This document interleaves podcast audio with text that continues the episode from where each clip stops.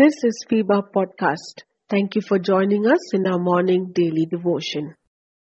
Today, I want to speak to us about the key to happiness. If you ask anybody whether they want to be happy, I'm sure 100% would respond with, Of course I do. But what is the key or the path to happiness?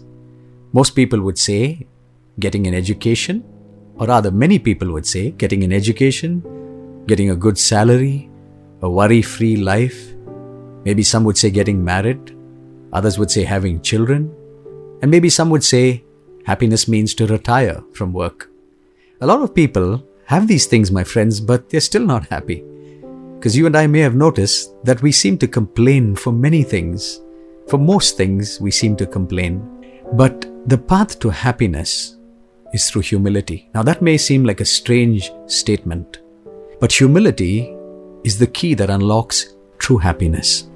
One of the greatest causes of unhappiness in life is conflict. To be happy, we have to learn to reduce and to deal with conflict in our lives. This is where humility comes in. Pride is what causes conflict in our minds. That's what the Bible says. In Proverbs chapter 13 and verse 10 from the New Living Translation, the Bible says, Pride leads to conflict. Those who take advice are wise. So, what does that mean?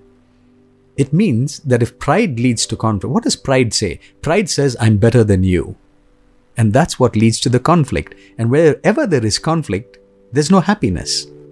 Philippians chapter 2 verses 2 to 7 says, Fulfill my joy by being like-minded, having the same love, being of one accord, of one mind.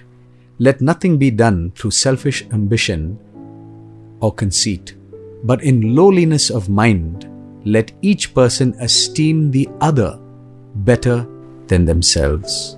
According to the Bible, humility is what leads to harmony, and harmony leads to happiness. So, friends, as you listen to this program, maybe you've had some conflict somewhere with somebody, or maybe there's some unresolved conflict in your life right now. It's a good thing to be humble. The Bible says that blessed are the peacemakers, for they shall be called the sons and the daughters of God. The Bible says, those who please the Lord, the Bible teaches us that those who please the Lord will receive His blessing. So humble yourself, my dear friend. Jesus was humble even unto death, the Bible says. Are you in the midst of some conflict? Go to God. Ask God for strength that you might be humble. It is at that point of humility that happiness will stream into our lives. Maybe you need to say sorry to somebody, or maybe you need to go and apologize, or to express to somebody some regret. If you do that today, happiness will come flooding back into your life. We all know that conflict leaves all of us distressed, it leaves all of us unhappy. When we make up, when we resolve conflict, peace will once again come back into our lives.